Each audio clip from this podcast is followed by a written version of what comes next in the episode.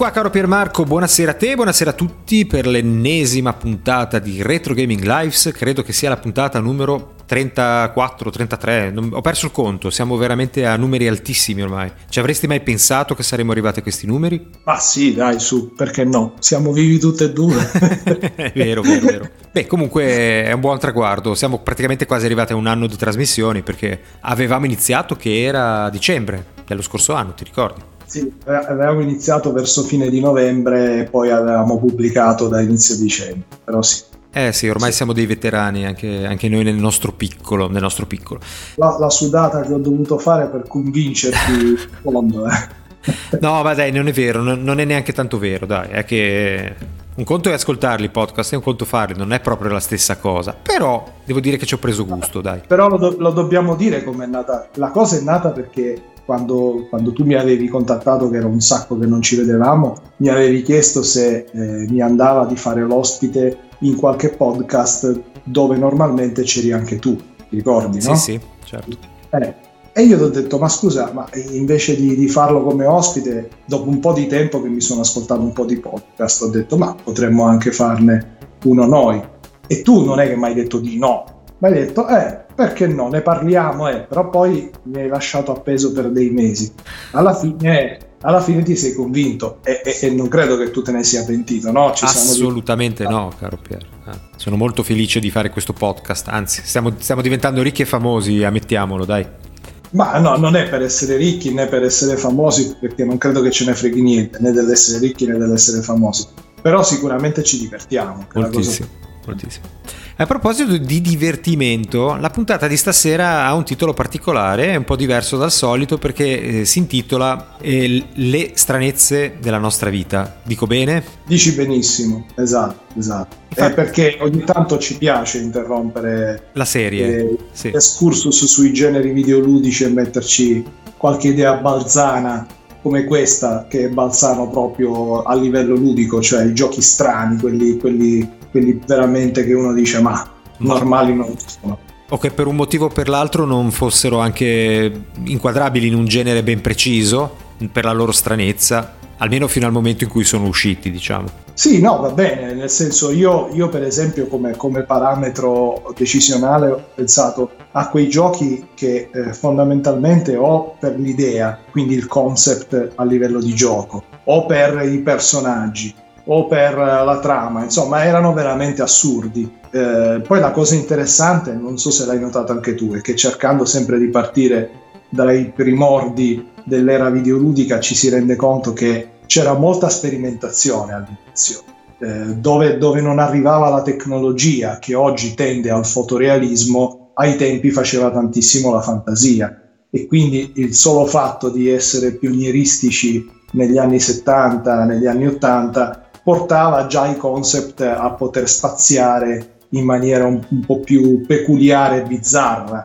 cosa che oggi, puntando spesso alla, alla super grafica fotorealistica, già a livello estetico si è un po' più standardizzati, mettiamola così. Sì, tra l'altro questa sperimentazione che, che ci fu ai primordi giusto anni, fine anni 70, inizio anni 80, ha portato comunque alla creazione di tantissimi generi videoludici che appunto fino a quel momento non esistevano. La sperimentazione ha fatto, diciamo, ha fatto sopravvivere quelli che poi sarebbero diventati dei veri e propri trend. Oggi possiamo mm, parlare di giochi categorizzati anche grazie a questo, cioè non, di, non dobbiamo più descrivere, descrivere le meccaniche di un gioco per fare capire di che cosa stiamo parlando, alle volte basta dire è un gioco tipo questo. E, e, e questo tipo eh, nasce appunto dalla sperimentazione che vi fu all'inizio e che creò appunto delle tipologie di giochi, no? perché i platform sono ben nati da un gioco capostipite dei platform, così le avventure, le avventure dinamiche. Oggi questo, hai detto giustamente te, eh, non succede più, nel senso che oggi si inventa veramente poco e quella volta che viene inventato qualcosa, faccio l'esempio di Dark Souls che ha inventato un genere, allora diventa quasi una cosa epocale, no? Ah, Dark Souls è uno dei giochi più influenti degli ultimi dieci anni. No, è uno dei, degli ultimi generi di giochi inventati ai quali, ai quali magari gli altri sviluppatori poi si sono ispirati in seguito per seguirne il successo. Beh, poi tu adesso hai detto Dark Souls, io avrei detto, ma scusa, non è stato Demon Souls il capostipite. Sì, è vero, però non, fu, non, ebbe quella diffusione e forse non ebbe la capacità di essere apprezzato come invece poi accadde con Dark Souls. Comunque sì, il, il capostipite è quello. Comunque fu inventato il genere con questi giochi, perché sì... Tra l'altro, tra l'altro hai detto Dark Souls giusto oggi, aperta e chiusa parentesi, su, su LinkedIn, siccome sono in contatto con una serie di PR di tutte le aziende più importanti. C'è stato il, il PR di riferimento italiano di Bandai Namco che ha pubblicato proprio un post dove diceva che Dark Souls, quindi non Demon Souls, Dark Souls, è stato nominato in lista per essere nominato il gioco migliore di tutti i tempi. Pensa un po'. Ma guarda, eh, io forse, forse, non lo metterei sì. come il migliore di tutti i tempi, però lo metterei sicuramente nei primi dieci, perché a me proprio piace tantissimo. È uno dei pochi giochi che ho rigiocato almeno 3-4 volte.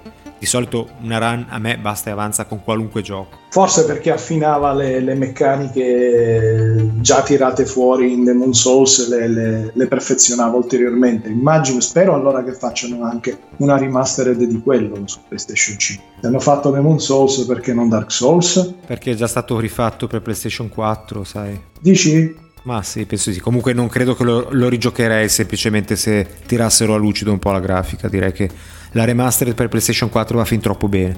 Che tra l'altro sulla 5 gira a 60 frame senza problemi, quindi Beh, però non, non, non, a livello tecnico non, no, tiene il confronto. No, non tiene il, no non, tiene il confronto, però il gioco comunque è un gioco meraviglioso per chi ama quel genere di, come si dice, di atmosfera, insomma, e anche di tipologia di gioco. Vedi, Dark Souls, che ha la, la nomea di essere un gioco difficilissimo, in realtà è un gioco che ti permette un approccio anche molto ragionato, molto tranquillo, molto sulla difensiva. anche perché se non ti approcci così ti ammazza, non c'è poco mm, da fare. Ma non è vero, sai, perché se tu guardi certi youtuber arrivano lì senza scudo, con due mazze gigantesche in mano, tum tum tum, bastonano tutti ammazzano tutti senza problemi. Io una cosa simile non riuscirei a farla. Io invece mi avvicino col mio scudo alzato, col, col nasino che spunta da dietro lo scudo, aspetto che quello si soffi il naso e lo bastono. Ecco, io ho un approccio Però, più di allora, questo tipo. Visto che tu sei un esperto della serie, cosa che io non sono assolutamente, anzi mi devo ancora giocare Demon Soul Remastered su PlayStation 5 perché non ho avuto tempo, non perché mi stia antipatico. E, ehm, secondo te qual è il migliore episodio della serie Souls? Chiamiamolo Souls. Ah, non è una domanda facile da rispondere. Io tutto sommato direi il primo, perché ha, quella, ha quelle caratteristiche che l'hanno reso unico, compreso il fatto che poi il mondo è tutto interconnesso. Sai, avrai sentito dire no? che si aprono le famose scorciatoie che da un punto di, della mappa ti ritrovi nell'altro senza che potessi immaginarlo prima. Queste Quindi cose... Demon. Demon Souls. No, no, no, Dark Souls, Dark Souls. Demon Souls è più... sarebbe il secondo. Sarebbe il secondo, secondo della serie, esatto. Invece Demon sì. Souls è più diviso in settori, così come anche il 2 e il 3 sono un po' più settoriali, sono meno un universo chiuso, ma sono più tanti episodi messi insieme in un certo senso. Almeno questo è il modo in cui lo percepisco io. Per il cui... 2 e il 3 però in quel caso si chiamano Dark Souls. Dark sì. Souls 2 e Dark, Dark Souls, Souls 3. 3 e, e Demon Soul che sarebbe il primo. E, e allora mi domando come mai eh, dopo Dark Soul hanno, hanno, rimesso quel tipo di sistema come era in Demon Soul e non hanno proseguito la strada di questa interconnessione della mappa? Allora, per il 2 perché non era più in mano direttamente al creatore ma a un team eh, di supporto, quindi diciamo, questa, questa, genialità nell'utilizzare gli shortcut, no? le scorciatoie, forse è venuta un po' meno per questo motivo. Ma poi forse anche perché si sono un po' voluti rifare a come era strutturato Demon Souls. Non, non, lo so questo sinceramente. Il 3 invece è un ottimo gioco, molto bello, ha i suoi momenti, ma è è un pochino più una storia dritta, cioè è difficile che ti perdi, vai, vai, avanti livello dopo livello senza che hai il dubbio di dover tornare indietro, di dover fare chissà che cosa, almeno, ripeto, io l'ho percepito così. E poi il 3 comunque ricopia parecchie cose viste nell'1. Ho capito. Quindi niente, secondo te il, dopo l'inizio sfolgorante di Demon Soul, il picco e lo zenith, la vetta è stata toccata con Dark Souls? Secondo me sì, secondo me sì, assolutamente. Souls è veramente un gioco che ha fatto a me ha proprio stregato come penso anche a tantissima altra gente visto il successo che ha avuto. E quindi è per quello che poi si sono visti un sacco di cloni no? di Dark Souls. Quanti sono i Souls-like di cui si parla da 5-6 anni a questa parte? Tantissimi, perché è stato inventato un genere, ecco, Parla- torniamo al punto di partenza. Quando si inventa un genere, il gioco che l'ha inventato, eh, secondo te eh, continua a essere un gioco strano o tende invece a diventare un gioco normale? No, no, assolutamente, sono d'accordo con te, ma non solo dal punto di vista del genere, a volte anche proprio dal punto di vista del, del gioco in sé a livello per esempio di personaggio e di design del gioco, cioè è ancora è ancora più forte questa cosa. Certo, certo, sono eh, eh, comunque, per chiudere il discorso From Software, visto che ormai l'abbiamo aperta sta parentesi, almeno mi tolgo pure tutti i sassi dalla scarpa. Tu pensa che io eh, mi avevano mandato eh, Demon Soul in versione PlayStation 3, ti avevo anche mandato qualche foto della versione Super Collector con eh, i cazzi, i mazzi, l'artbook, eccetera, eccetera, no? non ho mai avuto il tempo di giocarlo. Non ho mai avuto il tempo di giocarlo perché quando mi è arrivato tra le mani io avevo dei ricordi traumatizzanti di From Software perché io avevo giocato che mi ricordavo che non mi era piaciuto per niente anche se eh, sicuramente eh, a molti era piaciuto come gioco uno dei primissimi giochi che questa azienda aveva fatto su PlayStation 1 addirittura io l'avevo giocato in versione giapponese cioè Kingsfield. Ah sì sì, ne ho sentito parlare, però ah. era un gioco completamente eh. diverso, no? Sì, sì, no, era un gioco completamente diverso, però visto che poi ave- erano andati dritti per un po', nel senso che non era un unico gioco, ne avevano fatti anche dei seguiti, no? Di sto Kingsfield, che tanto per dire era un po' un gioco un po', ora di dirlo così viene da ridere, ma alla Elder Scroll, cioè un po' alla Skyrim prima vabbè che paragonarlo con Skyrim è come paragonare i graffiti con le foto, però vabbè, diciamo che era, che era, che era, un, che era molto primitivo come gioco, però lentissimo, legnosissimo, mm-hmm. quindi quando ho rivisto l'azienda mi è ritornato il trauma psicologico. Ok ok. E ho detto ah, rigetto poi invece ho letto tra l'altro che era un gioco impegnativo perché dicevano tutti che era impegnativo ho detto a maggior ragione mi ci vuole del tempo e poi alla fine non l'ho mai trovato. E chiusa la parentesi di From Software invece il discorso che stavamo facendo sulle cose strane. Quando io poi dopo aver tirato subito fuori in maniera spontanea quei tre o quattro titoli per me stranissimi perché ne ho giocati tanti ma come immagino avrei fatto anche tu, ci hai messi solo, quel, ci hai messi solo quelli che veramente hai giocato fino in fondo e che hai amato, che hai apprezzato. Esatto. Tornando poi indietro a, a, rivedere l'excursus dell'evoluzione videoludica, ho detto: ma in effetti ci sono dei giochi che, pur essendo oggi come oggi considerati normali, perché hanno avuto un successo talmente mostruoso che alla fine sono entrati nell'immaginario di tutti i giocatori, ma in realtà sono sicuro che quando sono usciti sicuramente eh, le persone hanno detto cos'è questa roba assurda. Sì, sì, hanno avuto un effetto spiazzante quando sono usciti, senz'altro. E infatti per me il primo titolo in assoluto da, da mettere come gioco strano, per esempio, è Pac-Man. Eh beh, sì, direi di perché sì. Pac-Man, perché Pac-Man, eh, al di là del fatto che ci fosse il labirinto, che fin qua non c'è niente di strano, tu sei questa enorme palla gialla che deve mangiarsi le pillole, e già questa è una cosa strana, vatti a pensare a una cosa del genere, rincorsa da, da, dei fantasmi che a un certo punto prendendo una pillola particolare scappano. Eh, scappano loro, cioè è, è, è, veramente un gioco assurdo a livello di, di concept, di design, eh, ma, ma, anche giochi più normali eh, hanno queste stranezze tremende che ormai per noi sono eh, scontate, quindi non sono più delle stranezze. Però tu pensa per esempio quando è uscito il primo Mario Bros, no? o, su, o, Super Mario, che tu vedevi questa, questo, questo, idraulico che saltava sulle tartarughe e le prendeva a calci. Cioè, tu dici, ma cosa hanno fatto di male queste povere tartarughe? Oppure raccoglieva i funghi, cos'erano? Funghi allucinogeni Beh, che gli sì. davano i poteri, te lo facevano ingrandire tipo Alice nel Paese delle Meraviglie o che... Quindi Secondo me ci sono anche state delle situazioni assolutamente strane nei videogiochi, figlie del periodo di sperimentazione dei generi, di quello che vuoi, che però hanno avuto un successo tale da, da farcele poi diventare come accettate eh, in maniera normale, ma in realtà se ci pensiamo bene appunto normali non sono.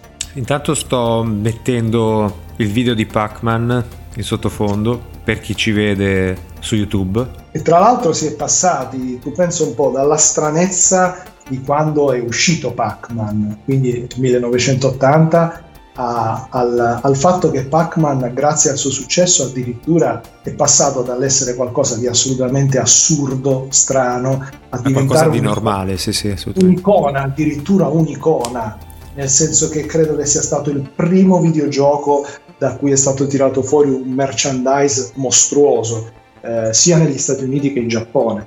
E, e ancora oggi ci sono delle versioni di Pac-Man che vengono aggiornate e pubblicate ogni top. È stato fatto dopo i vari Pac- Miss Pac-Man, eh, Pac-Pal, addirittura c'è la versione eh, puzzle game di, di, di Pac-Man eh, Pac-Mania, sì, sì, hanno colori, ne hanno fatto tutti i colori, assolutamente. Pac-Man Championship, Pac-Man Championship eh, Deluxe, so, ce ne sono miliardi di, di, giochi di Pac-Man e anche belli, anche validi, quindi si è passati dalla stranezza alla normalità all'icona addirittura. Anzi, ho sentito la settimana scorsa ehm, in un podcast di elettronica che era che c'è un'azienda, eh, credo che sia non mi ricordo, comunque che ha pubblicato una versione di uno smartphone griffato Pac-Man.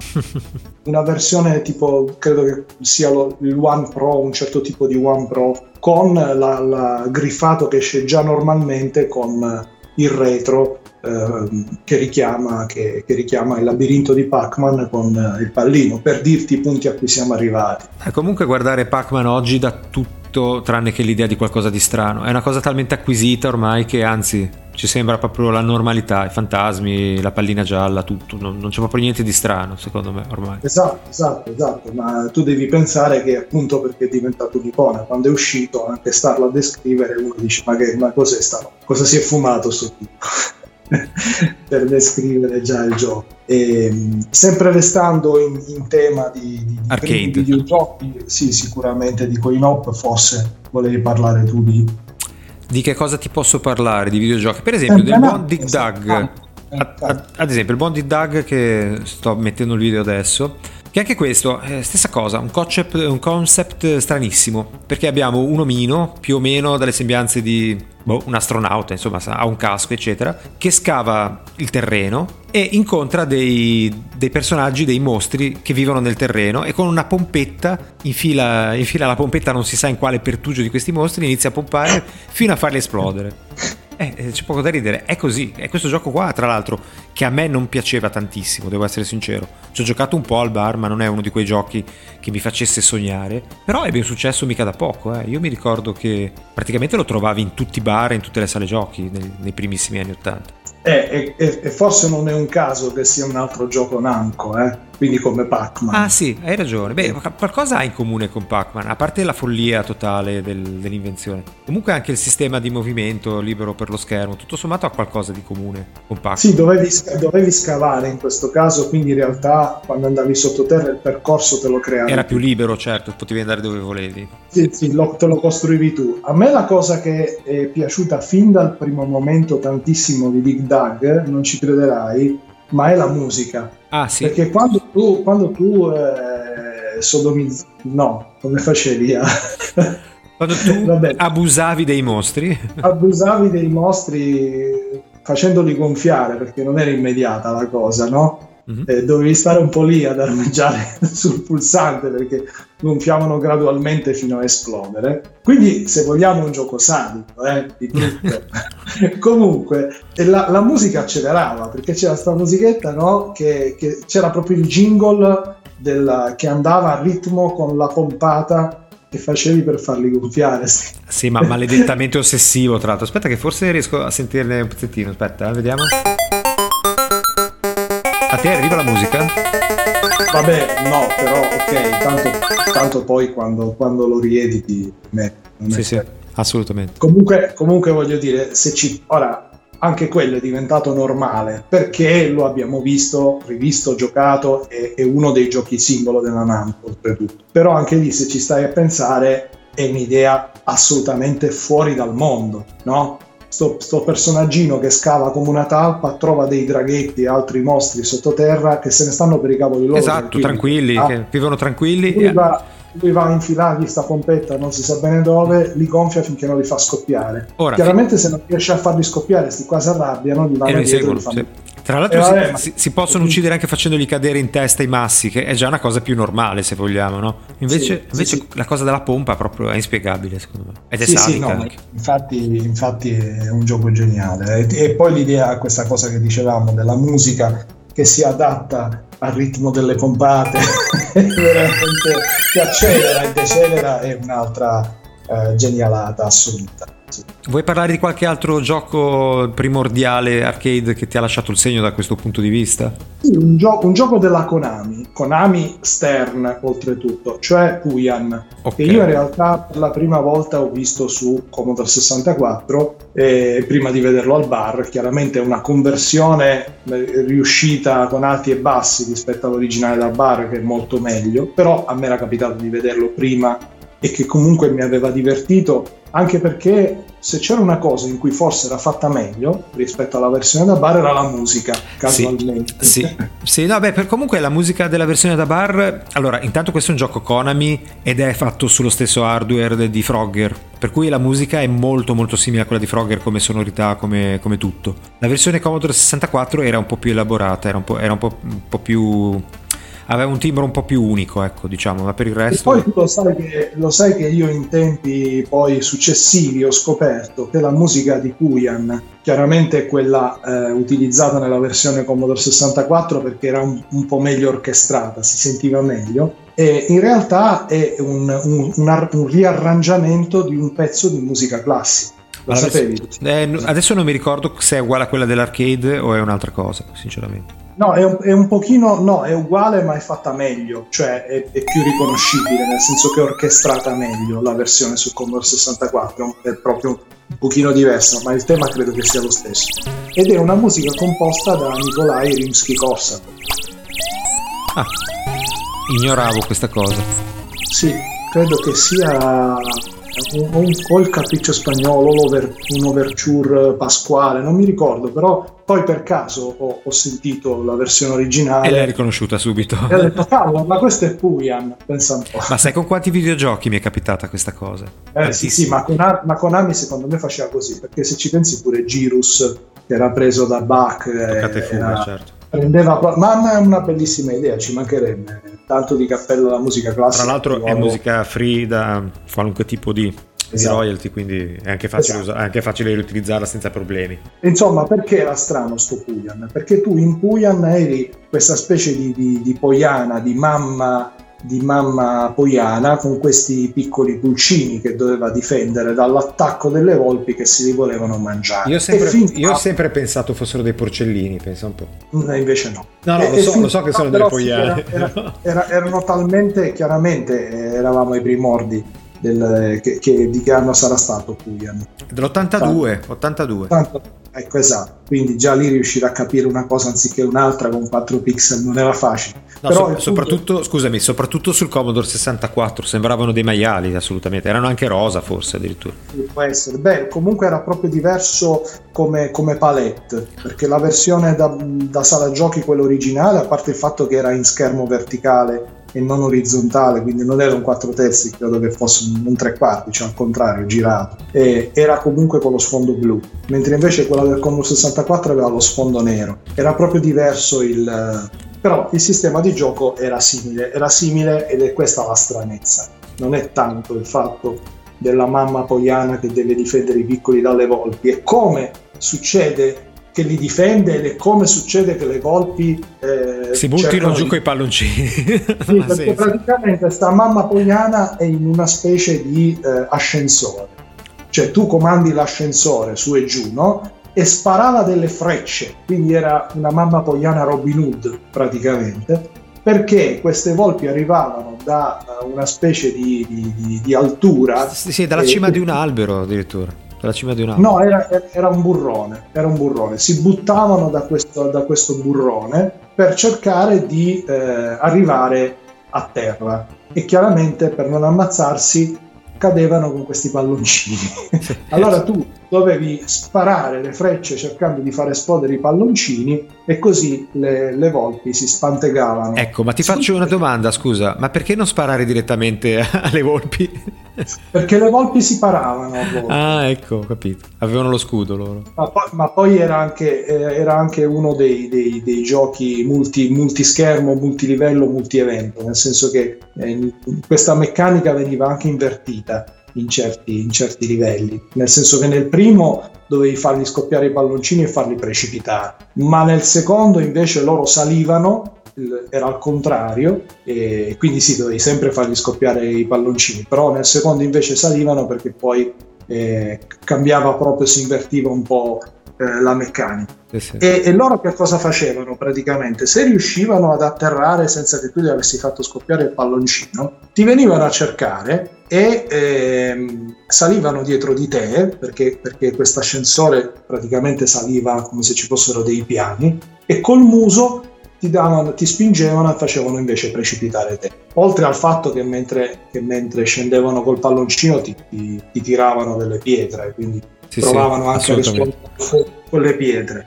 E, ed, è, ed è da pensarsi una cosa strana, perché voglio dire, ti puoi benissimo pensare a un gioco in cui ci sono le volpi che cercano di mangiarti i piccoli, ma che si catafottano con un palloncino, sei su un ascensore e lanci le frecce, questa è veramente una cosa fuori dal mondo. Eh. No, mi piacerebbe sapere fine... davvero chi è il designer di questo gioco, è assurdo.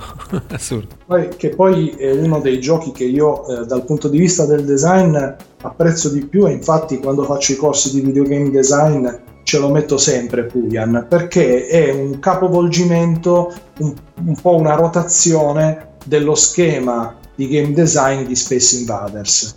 Cioè se tu prendi Space Invaders e lo ruoti di 90 gradi, sì.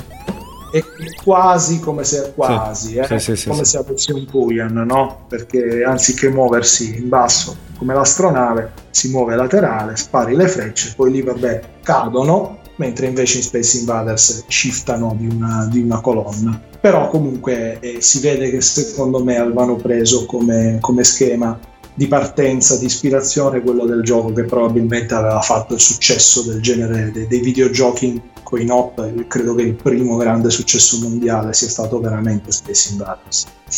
Che però quello di strano non aveva nulla, se non altro perché insomma alieni che invadono l'universo, che, invalo, che invadono la Terra, non, non, è un concetto particolarmente astruso, diciamo. Sì, io, io non mi sono stupito quando l'ho visto. Ok. Almeno okay. c'è da dire poi non lo so, eh, in, in, ordine di tempo, se non vogliamo andare in ordine di tempo. Ma andiamo un po' a braccia, dai, dove andiamo andiamo. Ok, allora io avrei da dire un altro di quei giochi che sono entrati nell'immaginario comune, ma se ci pensi sono strani anche quelli, cioè Bubble Bubble. Ah beh sì. Dove tu fai dei draghetti che sparano delle bolle, e già lo dici ma il draghetto che spara le bolle, dove gli è venuto fuori. No, lì una, una, una, specie di canovaccio di storia l'avevano anche abbozzato. Eh? Era la storia di due bambini che erano stati trasformati in draghi, non so perché, non so per come e non so per quale motivo sparassero le bolle, ma avevano dato un tentativo di spiegazione eh, di ah, no, questo. no, che allora, il fatto che fossero bambini e che per una specie di incantesimo diventassero dei draghetti, sì, ci poteva stare, ci mancherebbe, ma il fatto che poi da draghetti sparassero delle bolle cioè, dici cosa, può, cosa può sparare un drago? Eh, infatti, non lo so. Il fuoco, ad esempio, ma una bolla fuoco, di sapone. Ma delle bolle. Ma poi il fatto che, queste, che lo scopo del, del, del, del, fuoco di queste bolle fosse il, um, il riuscire a inglobare i nemici, quindi chiudere i nemici dentro queste bolle per poi far esplodere le bolle e liberarsi dei nemici, anche questo tanto normale non è idea. assolutamente non è. però che gran gioco eh? forse se avessero fatto sparare del fuoco quindi fosse stato un gioco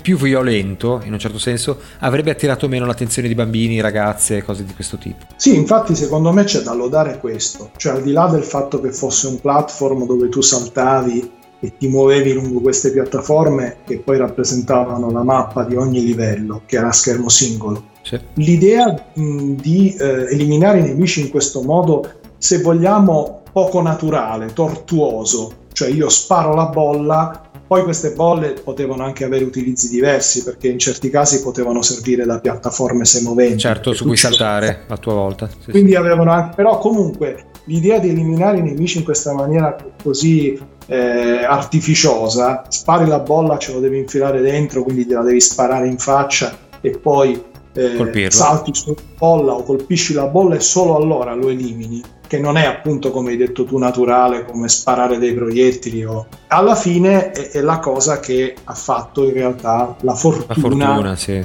del gioco. Perché se fosse stato appunto che avevi una pistola e sparavi dei proiettili, quindi più immediato e anche più, se vogliamo, naturale per quanto riguarda l'immaginario eh, classico popolare, probabilmente non sarebbe diventato così famoso. Quindi qualcosa che sulla carta eh, mi fossi trovato io gomito a gomito con il designer gli avrei detto ma no, ma st'idea è assurda. È assurda. Non ha senso. È, è, troppo poco naturale che tu debba sparare delle bolle, infilarci dentro i nemici. Ma no, ma sparagli una pallina di fuoco, qualcosa è più, è più normale. Eh, però no, probabilmente non sarebbe stato il successo che poi è stato. Questa idea tortuosa ha portato invece al, al successo del, del, videogioco che secondo me Marble Bubble è uno sicuramente dei 20 videogiochi migliori a livello di design sicuramente di tutti i tempi. Eh? Sì, comunque devo dire che queste idee folli eh, hanno contribuito moltissimo a dare carattere a certi giochi che magari invece non, non non avevano quella marcia in più. Ecco, l'idea di mettere un personaggio fuori dalle righe, una situazione assurda, che non, talmente assurda che non ti chiedi nemmeno perché sia così, ha, ha contribuito a, a, dare carattere, penso, a molti giochi, a molti, moltissimi. E, e dobbiamo sempre sottolineare che finora abbiamo parlato di, di, di videogiochi Arcade. nati, concepiti in Giappone. Sì, è vero, Quindi, anche questo è vero.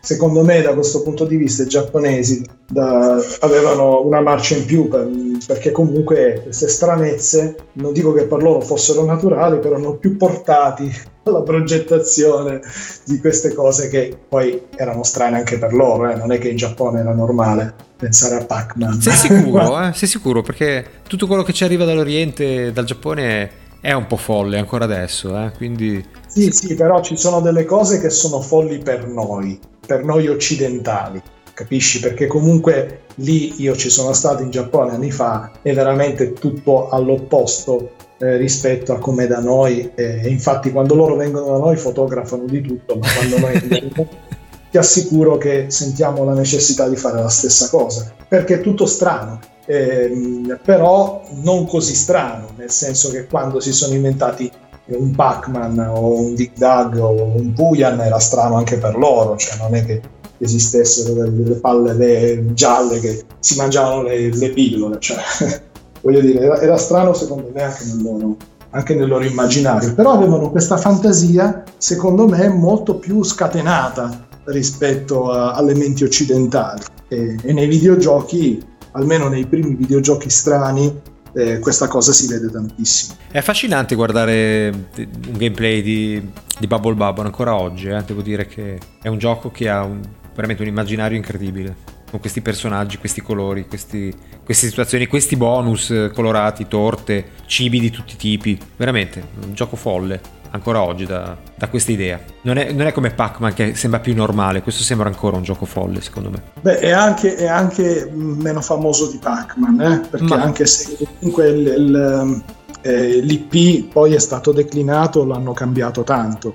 Ultimamente eh, lo stanno riscoprendo il Bubble Bubble originale, hanno fatto pure delle versioni per PlayStation 4, per Xbox, per console che richiamano il primo Bubble Bubble. Ma poi se ti ricordi, praticamente negli anni 2000 la declinazione è diventata puzzle, quindi Puzzle Bubble. Probabilmente per le nuove generazioni è più famoso Puzzle Bubble che Bubble Bubble. Sì, probabilmente sì anche quello è un gioco, però quello è già un gioco un po' più classico, insomma è un puzzle game, quindi ci può anche stare che, che riprenda i, i, termini delle bolle dei personaggi in un contesto un pochino più astratto, ecco diciamo. Comunque, comunque, noi abbiamo visto un po' di giochi arcade, no, finora?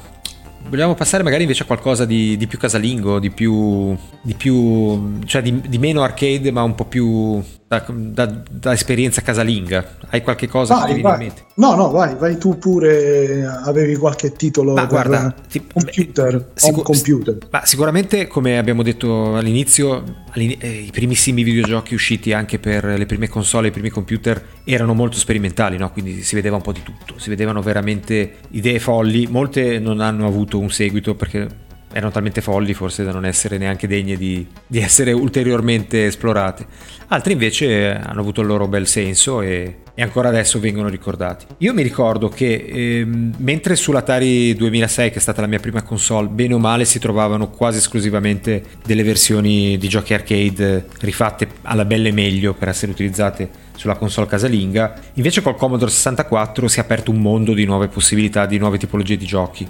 No, abbiamo avuto le prime avventure, i primi giochi strategici più ragionati, meno arcade. E ehm, io però tuttavia del Commodore 64 non ho, tra, non ho moltissimi ricordi di giochi veramente, veramente strani che ancora oggi dici cavoli che cosa strana. E ehm, tu hai qualcosa in particolare che ti è rimasto del Commodore 64 di, di, veramente unico e strano che poi non ha avuto seguiti? Ma allora, quando parliamo di Commodore 64, ora al di là delle conversioni da coin-op di, di cui dicevamo prima e quindi tutti i giochi che c'erano anche in sala giochi, ed erano strani perché erano già strani in origine come Coin Op, bene o male la produzione era occidentale. No? Sì, ecco bravo, hai trovato il punto forse, sì, era una produzione ecco. occidentale, inglese per, per, lo più. Esatto, e nella produzione occidentale, perché poi ne stiamo dicendo Commodore 64, ma non scordiamoci anche e soprattutto dello Spectrum. Sì, sì, certo certo, certo. Nella produzione occidentale le stranezze esistevano, ma non erano stranezze secondo me a livello di gioco, erano stranezze a livello di elementi inseriti nel gioco.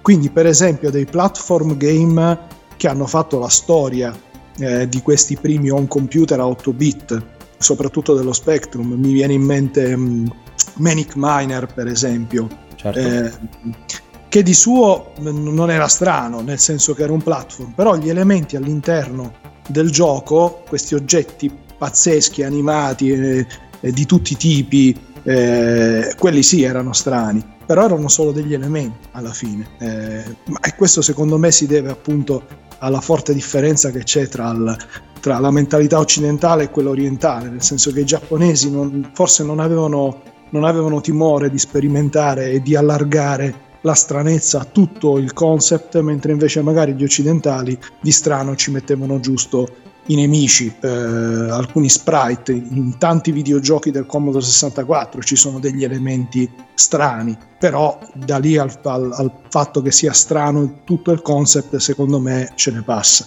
Beh, però io te l'ho già detto fuori onda, ho un gioco che secondo me ha il concept, ha il concept stranissimo e anche il, la tipologia di gameplay è abbastanza strano che è Wizball, che è un gioco secondo me tra i migliori usciti per il Commodore 64, perché sia da un punto di vista tecnico, sonoro e, e anche di giocabilità è, è, veramente al top. Secondo me proprio tra i primi dieci giochi come bellezza. In questo gioco qua, non so se ti ricordi, tu eh, impersonavi un mago che col suo gatto doveva recuperare i colori che erano stati spazzati via dal mondo di gioco, che era un mondo all'inizio quindi in bianco e nero, e doveva andare in giro in, in una modalità più o meno simile a quella di uno shooter, cioè un, un gioco alla Defender per capirci, eliminando nemici e raccogliendo con eh, un pod che poi era il gattino che si trasformava in una sfera, le goccioline di colore che poi andavano mischiate per ricolorare le zone e andare avanti così nel gioco. E secondo me aveva un concept stranissimo, cioè, perché comunque immaginare che l'astronave, che poi in realtà era una sfera, che rimbalzava all'inizio, che, che fosse in realtà un mago eh, trasformato e che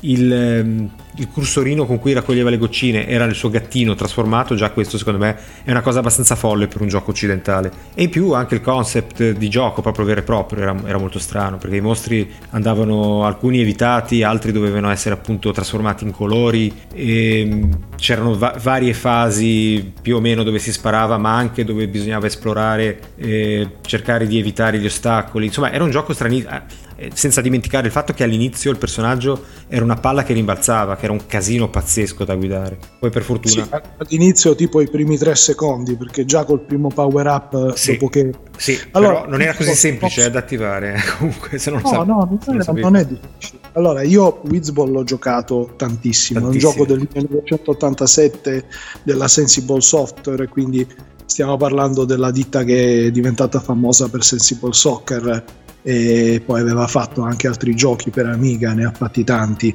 Ha anche avuto un seguito Wizball eh, su Amiga per dire. Nel senso che comunque è stato un bel gioco ha risposto successo. Ehm, a me non ha molto stupito a livello di stranezza perché eh, la, la, trama assolutamente ti do ragione.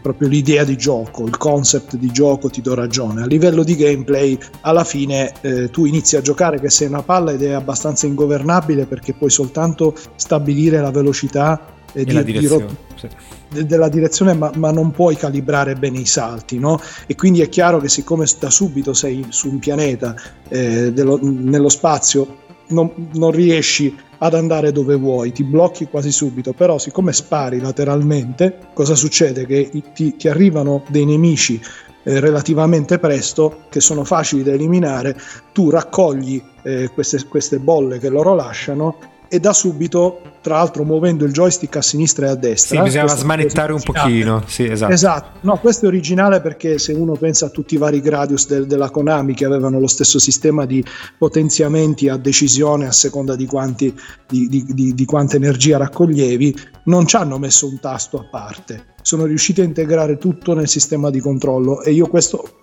per questo gli ho dato sempre grandissimo merito a questo gioco. Quindi tu raccoglievi e la prima cosa che tu facevi era vincere la gravità, cioè il primo potere che potevi attivare. In questo modo la pallina non rimbalzava più e diventava una specie di astronave, cioè che tu la muovevi proprio come se fosse un'astronave. A quel punto le meccaniche di gioco, di gameplay erano assolutamente classiche. Eh? Alla assolutamente Defender, sì, però comunque c'erano i passaggi tra una, un piano e l'altro di livelli, c'erano parecchie cose parecchio originali secondo me. E comunque non è... Secondo me la cosa più originale era appunto la trama, come hai detto tu, l'idea di ricolorare il mondo eh, eh, prendendo i colori dai vari, che se non sbaglio erano otto i livelli, comunque prendendo i colori, per cui ogni livello tra l'altro aveva una tonalità diversa, c'era quello grigio, quello blu, quello arancione. Que- questo sicuramente a livello di storia di, di, da cui si sono ispirati, che hanno scritto per il gioco, originalissima. Sì, Come gameplay anche... si poteva fare un po' di meglio, eh? però... Vabbè, ma Secondo me, guarda, secondo me comunque era molto originale, cioè era difficile capire che tipo di gioco fosse, cioè non, non, era spiegabile dicendo è un gioco alla Defender, secondo me. Tra l'altro aveva degli elementi grafici pazzeschi, c'erano delle cose senza senso, tipo l'estate con i presidenti degli Stati Uniti come, come sfondo, non so che cosa potesse centrare in un mondo fantastico come questo. Sì, sì, era un po' surreale. Era molto Però surreale. sicuramente, sicuramente il, il fatto, cioè in realtà con Defender, a parte il fatto che potessi andare a sinistra e a destra, non aveva niente in comune perché, perché anche il movimento non aveva l'inerzia di Defender, cioè la, la, la, la sfera non appena vincevi la gravità stava ferma. Defender non ti potevi fermare mai. Eh no. Sostanzialmente. No, potevi fermarti, però solo cambiando direzione. Però vedi, parlando di Defender, mi è fatto venire in mente che ci sono tra i giochi di, di Minter, di Jeff Minter, ce n'è uno che era una ricostruzione di Defender sui computer 8 bit, Attack of Mutant Camels, e quello sì che era una versione di Defender assolutamente sotto effetto di sì, stupefacenti pesanti. Perché i nemici erano questi cammelli enormi che poi eh, ricordavano secondo me eh, ricordavano gli AT&T di, sì, sì. di stellari chiaramente no? solo che lui era fissato gli piacevano i lama i cammelli e, e quindi ci aveva messo quelli. Quello sì che era veramente assurdo. Però vedi anche là siamo nel concetto del la vera stranezza sono alcuni elementi all'interno di un gameplay che in realtà strano non è sia perché c'era già Defender sia perché era appunto un po' più classico come shooter. Vabbè io comunque lo ricordo come un gioco molto strano che mi affascinò per quello. Ecco fosse stato eh, con, con un'astronavina anziché con un mago e un gattino probabilmente non gli avrei dato molto, molta, molta attenzione a questo gioco. Ok Invece, sempre Comodo 64, c'è ancora qualcosa che ti era rimasto particolarmente impresso? Io, guarda, devo essere sincero, ne ho, ne ho giocati tantissimi di giochi per Comodo 64 e molti avevano degli elementi strani, eh. me ne vengono ma in mente più di uno. Certo, ma tutti i vari platform del Comodo 64, eh, anche, c'erano anche i classici giochi, mh, sai, dove dovevi raccogliere l'oggetto per utilizzarlo in un, in un altro punto del, del livello. Tipo pigiama era... rama, dici? Esatto, esatto, che c'erano queste cose assurde, tipo piedi che si muovevano, eh, mani che uscivano dal pavimento. Sì, cioè cose che non erano sicuramente normali, erano assolutamente strane oniriche se vogliamo, però erano più degli elementi, dei singoli elementi all'interno di un gameplay un po' come Wizball che, che era già un po' più classico. Niente di male, eh, ci mancherebbe, però per me per arrivare alla denominazione di gioco strano ci deve essere veramente, se non un gameplay, tutti gli elementi che devono essere assurdi. Aspetta, mi hai eh. fatto venire in mente un gioco che però non è mai uscito per Commodore 64, ma uscì per PC, mi pare nell'82. Sai, aveva ancora la grafica a quattro colori, sai quella viola, che scheda grafica era quella primordiale per PC, proprio una delle primissime. VGA. Sì, che aveva quattro colori, tra cui viola, nero, azzurro e, e bianco. C'era VGA, CGA e solo dopo è uscita la VGA. Ecco, in questo gioco qua, eh, non so se l'hai mai sentito nominare, si chiama Abbey Cats i gatti della strada. No, no, non lo conosco. Allora, questo te lo, te lo descrivo brevemente. Purtroppo non, non, so se ho il video, vediamo se riesco a trovare il video mentre, mentre, te lo dico. Allora, in questo gioco qua tu praticamente sei un gattino in un vicolo dove ci sono dei bidoni della spazzatura e una, e una cancellata, no? Tu puoi salire su questi bidoni e poi da lì puoi accedere a delle finestre di un palazzo. E queste finestre, il concetto è un po' simile a quello che poi si è visto in Lazy Jones, cioè tu puoi accedere a delle porte in Lazy Jones, qua invece sono delle finestre.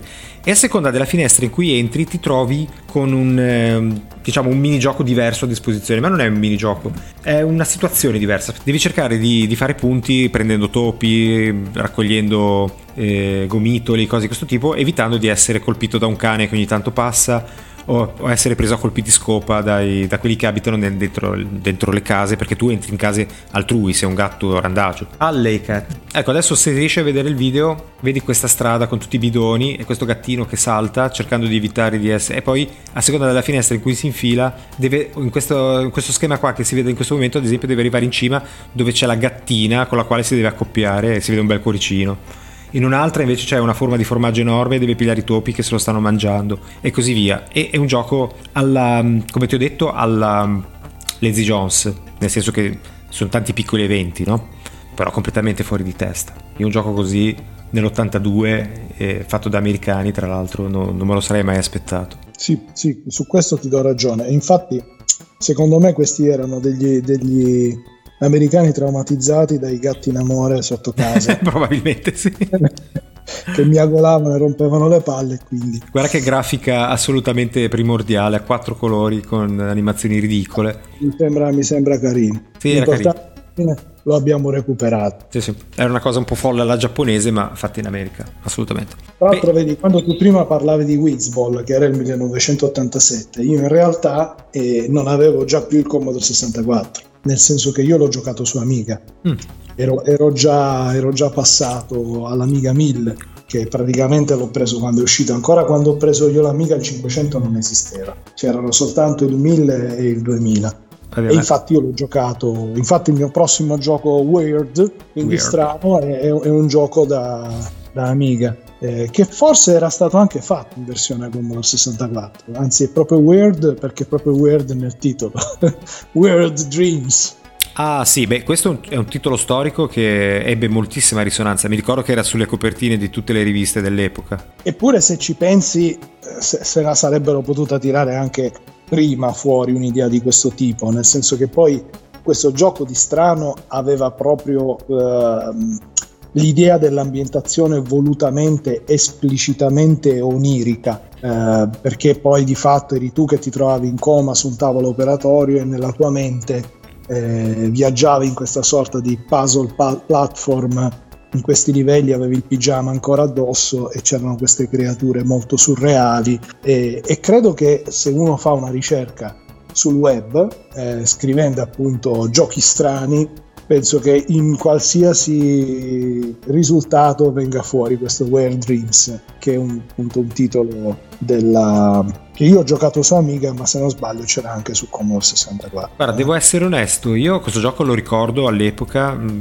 mi pare sempre che mi arrivò da Luca, dal nostro mitologico amico Luca, ma non mi è mai piaciuto. Intanto non, non avevo proprio capito che, che, tipologia di gioco fosse e non l'ho capito ancora adesso. È un'avventura a punte clicca? È un gioco d'azione? Che cos'è? Un multi-evento? Che cos'è? No, io te l'ho detto, eh, io lo, allora, io non l'ho mai finito tutto, eh, però eh, era un platform con elementi puzzle, nel senso che eh, tu ti trovavi a correre e a saltare in vari scenari, per esempio c'era uno scenario dove c'era un deserto, uno dove c'erano, forse all'inizio perché tu hai messo un long play eh, più o meno a metà, eh, ma se vedrai che se cominci dall'inizio dovrebbe esserci più un'ambientazione. Quindi in alcuni livelli dovevi proprio evitare di farti uccidere, erano classici livelli in cui dovevi evitare gli ostacoli, saltare. In altri dovevi raccogliere degli oggetti per poi utilizzarli in, in altri punti.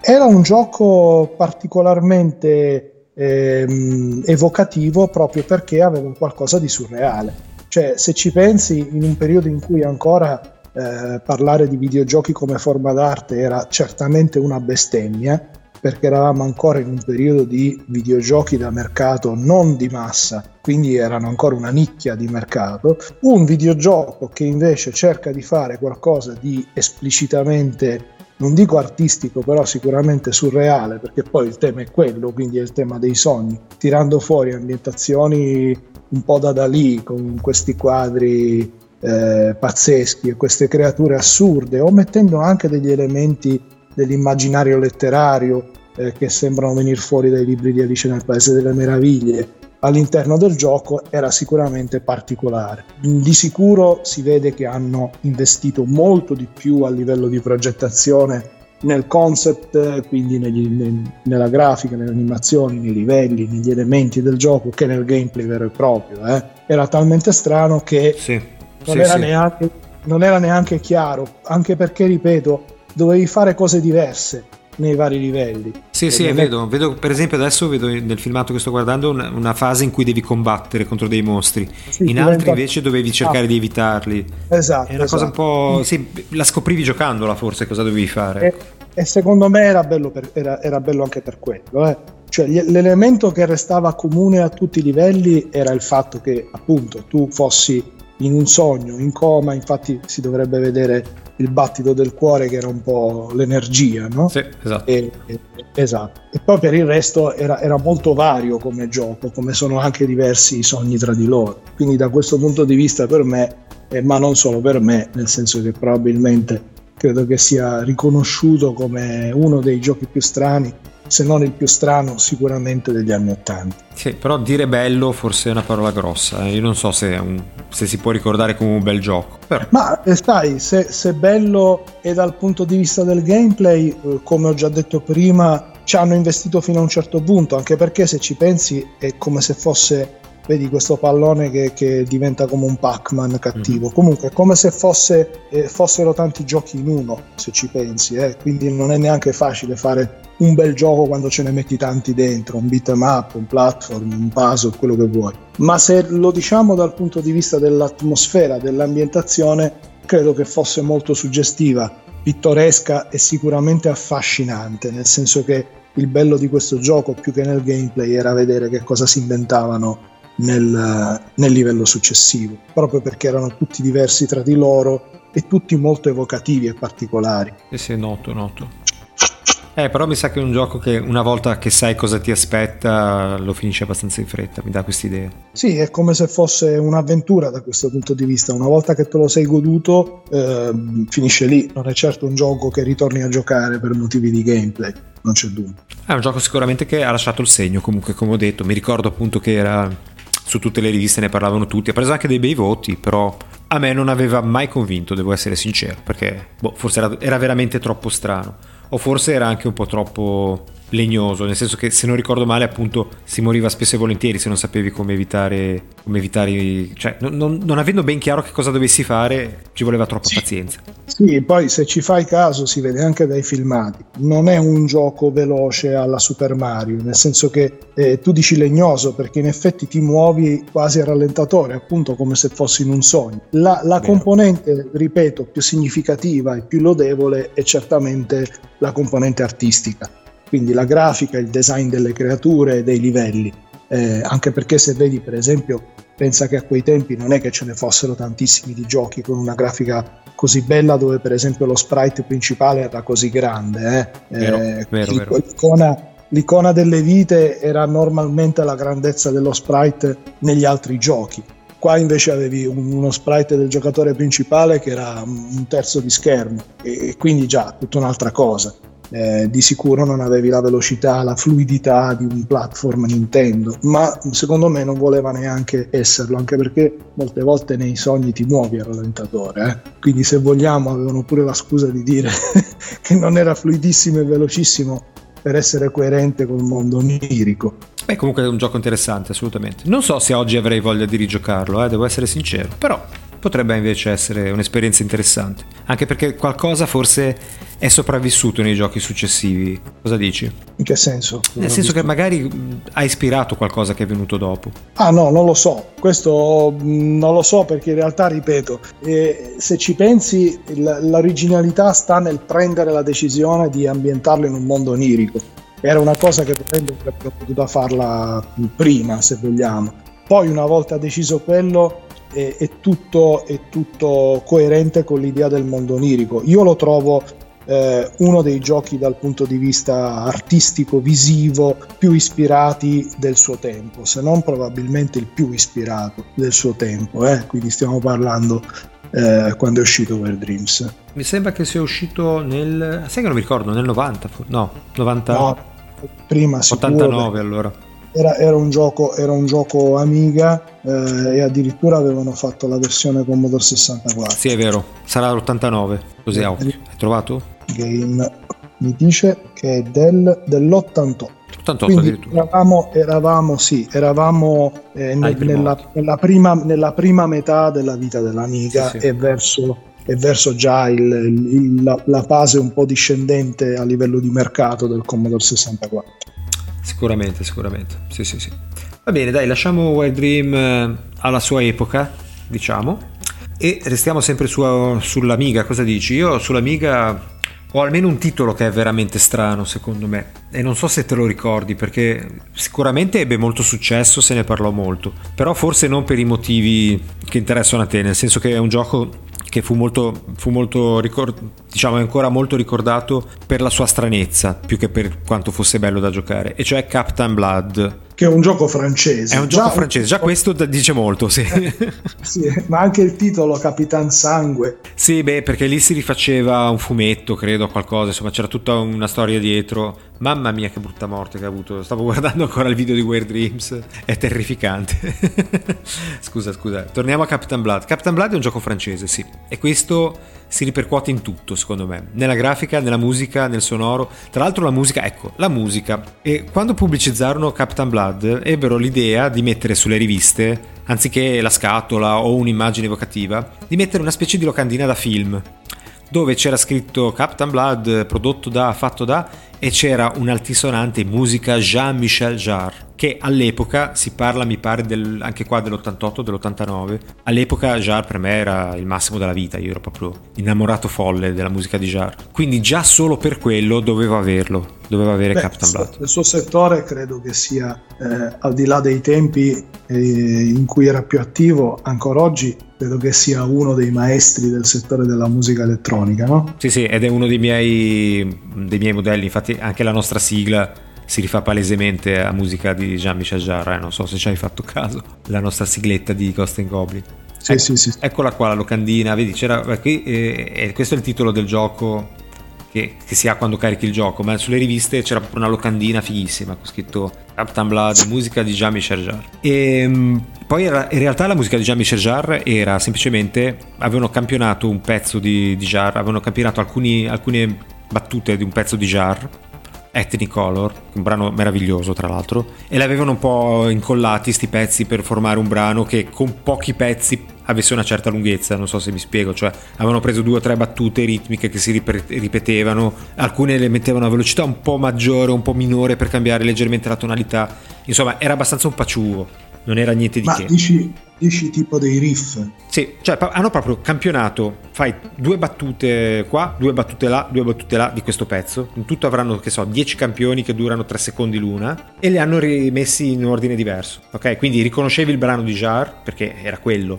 però era completamente diverso, era stravolto nella sua forma e si ripeteva moltissimo erano sempre gli stessi pezzi che si ripetevano in ordine diverso. Ecco. Era, era, abbastanza un minestrone. Però comunque l'atmosfera la dava, perché il pezzo comunque è un pezzo che ha delle sonorità un po' spaziali, un po' strane, un po' etniche anche. Infatti questa, questo, questo gioco, che ancora adesso non ti so definire che tipo di gioco sia, possiamo dire che è un'avventura ad esplorazione spaziale, aveva la particolarità che tu nel gioco interagivi per la maggior parte del tempo con degli alieni che avevano delle forme, delle sembianze molto particolari e soprattutto interagivi parlando con un linguaggio universale che era formato da simboli che il gioco riproduceva anche con degli effetti sonori strani, con dei, dei, dei suoni tipo cose di questo tipo qua, che il brano di Jar tra l'altro già originariamente aveva, per cui hanno pescato un brano che avesse qualcosa in comune con il gioco, diciamo. Ma a parte quello era un minestrone purtroppo. Allora, Captain Blood, ci hai mai giocato? E Marco?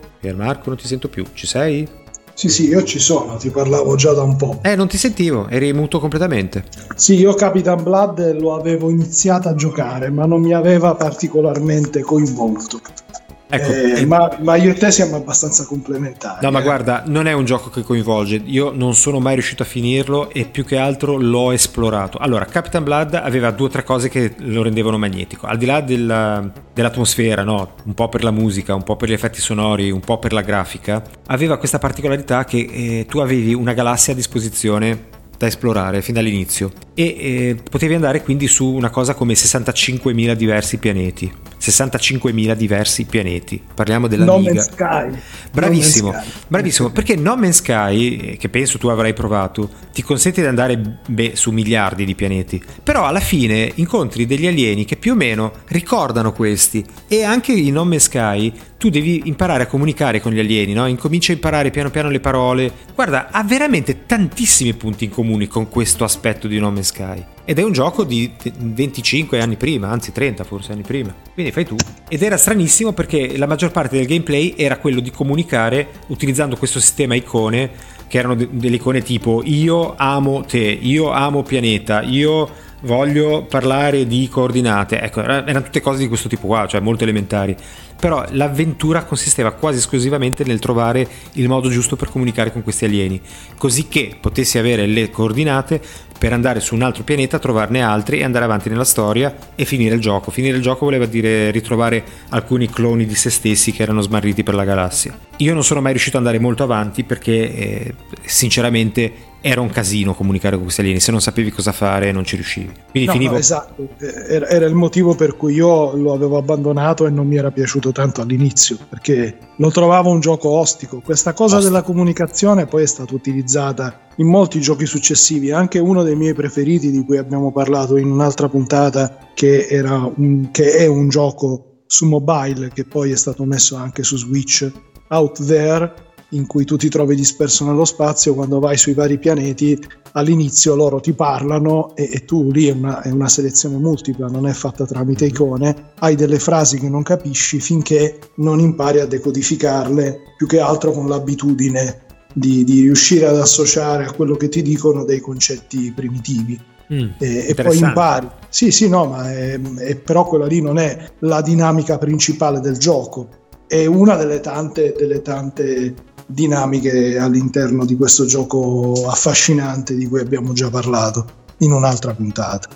Beh, comunque Captain Blood, guarda, è veramente una delle esperienze più strane con cui mi sono mai cimentato. Sì, non sono mai riuscito a finirlo, tra l'altro c'era un limite di tempo, per cui anche se avessi capito bene quali erano i passaggi giusti per trovare i vari pezzi, probabilmente avrei perso troppo tempo per riuscire a finirlo nel, nel tempo necessario. Tra l'altro c'erano anche degli appuntamenti a tempo, cioè tu dovevi andare in un certo pianeta, però a quella determinata ora, insomma, era una cosa non ostica di più, soprattutto per, per l'epoca. Forse oggi sarebbe più facile risolvere anche perché magari uno cerca aiuti su internet o si confronta con altre persone. Ma giocare nella cameretta da soli a questo gioco era veramente difficilissimo. Però cavoli che stranezza. Cioè mi ci sono picchiato sopra per giorni prima di gettare la spugna E niente, ancora adesso secondo me esprime molta stranezza. Ancora adesso, sì, ricorda un po' No Man's Sky sotto certi aspetti, ma un gioco di avventura dove devi girare per la galassia parlando in questo modo strano con alieni stranissimi, secondo me è rimasto molto più unico che raro.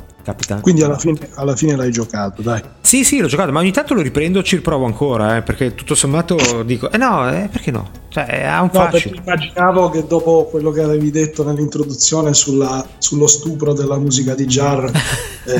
no, quello, quello, veramente, quello, veramente, mi lasciò perplesso, perché speravo ci fosse intanto per cominciare un brano inedito, non qualcosa di già sentito. Eh ah, tra. E tra l'altro, scusa, piccolo particolare, quando l'ho giocato la prima volta non avevo ancora l'espansione di memoria per l'Amiga, avevo solo mezzo mega. Quindi la musica non si caricava nemmeno tutta. Cioè, se ne caricavano solo alcuni pezzi, forse anche perché era una versione un po' baccata, non lo so. Comunque, quindi saltava anche. Sì, sì, quindi andava anche un po' sì, un po' no, cioè era, era, una cosa orrida. Adesso invece con gli emulatori riesco a sentirla tutta. È ancora una cosa orrida, ma perlomeno ha un capo e una coda. Insomma, era un po', de- un po', deludente da quel punto di vista lì, però d'altra parte mi esaltava comunque un gioco con, Jar, con Jar. Probabilmente quando hanno contattato Jar gli hanno detto guarda ci vuoi fare la colonna sonora del nostro gioco? Lui ha detto sì, figata, una bella idea, eh, quindi cosa faccio? Suono? E eh no, sai, devi fare, devi fare una canzone su un brano su, su Amiga, quattro canali. Quello ha detto vabbè andatevene a quel paese. E quindi alla fine come, come, si usava in molti giochi, c'erano dei campionamenti digitalizzati. Sì, era. Chiaramente, chiaramente brevi, perché non è che poteva, se no era solo quella. Brevi e di qualità occupata. infima, naturalmente. Esatto, esatto. Quindi eh, era, era abbastanza prevedibile che se non si fossero messi a ricostruire loro a mano con una pochezza di, di, di, di, profondità sonora rispetto chiaramente a un, a un originale, una, la versione per Amiga dovevano per forza ricorrere alla digitalizzazione di brani già esistenti che chiaramente diventavano dei piccoli riff che si ripetevano in maniera più o meno felice. Quindi probabilmente i veri appassionati di Jar ci sono anche rimasti male. Eh sì, tra, Però, tra quelli vabbè. io, anche perché io tra l'altro ho il vinile di quel brano lì originale, ce l'avevo già all'epoca per cui un po' deluso lo sono rimasto. Senza... Che cos'era? Inf- infogramma? Che cos'era la... La marca del gioco? No. Sì. Vediamo se c'è scritto. Info, i, Ere Informatique, Exos. Ah. Vediamo sul, sul perché la, la, più famosa francese era la Infogram però e poi è diventata non è diventata la Ubi poi la Infogram no? No no no no no no, no Informatique 1988 non so che era Informatique non so che, che marca sia. Saranno, saranno falliti dopo aver fatto un gioco di questo tipo probabilmente Senti, se tu hai ancora qualcosa su Amiga, direi che puoi parlarne adesso, se no possiamo chiudere la prima parte perché siamo già oltre l'ora di registrazione. Cosa ne dici? Va benissimo, chiudiamo la prima parte. Va bene, quindi chiudiamo la prima parte di questa se- piccola serie dedicata ai giochi strani, ai giochi difficilmente inquadrabili, ai giochi frutto di menti disturbate.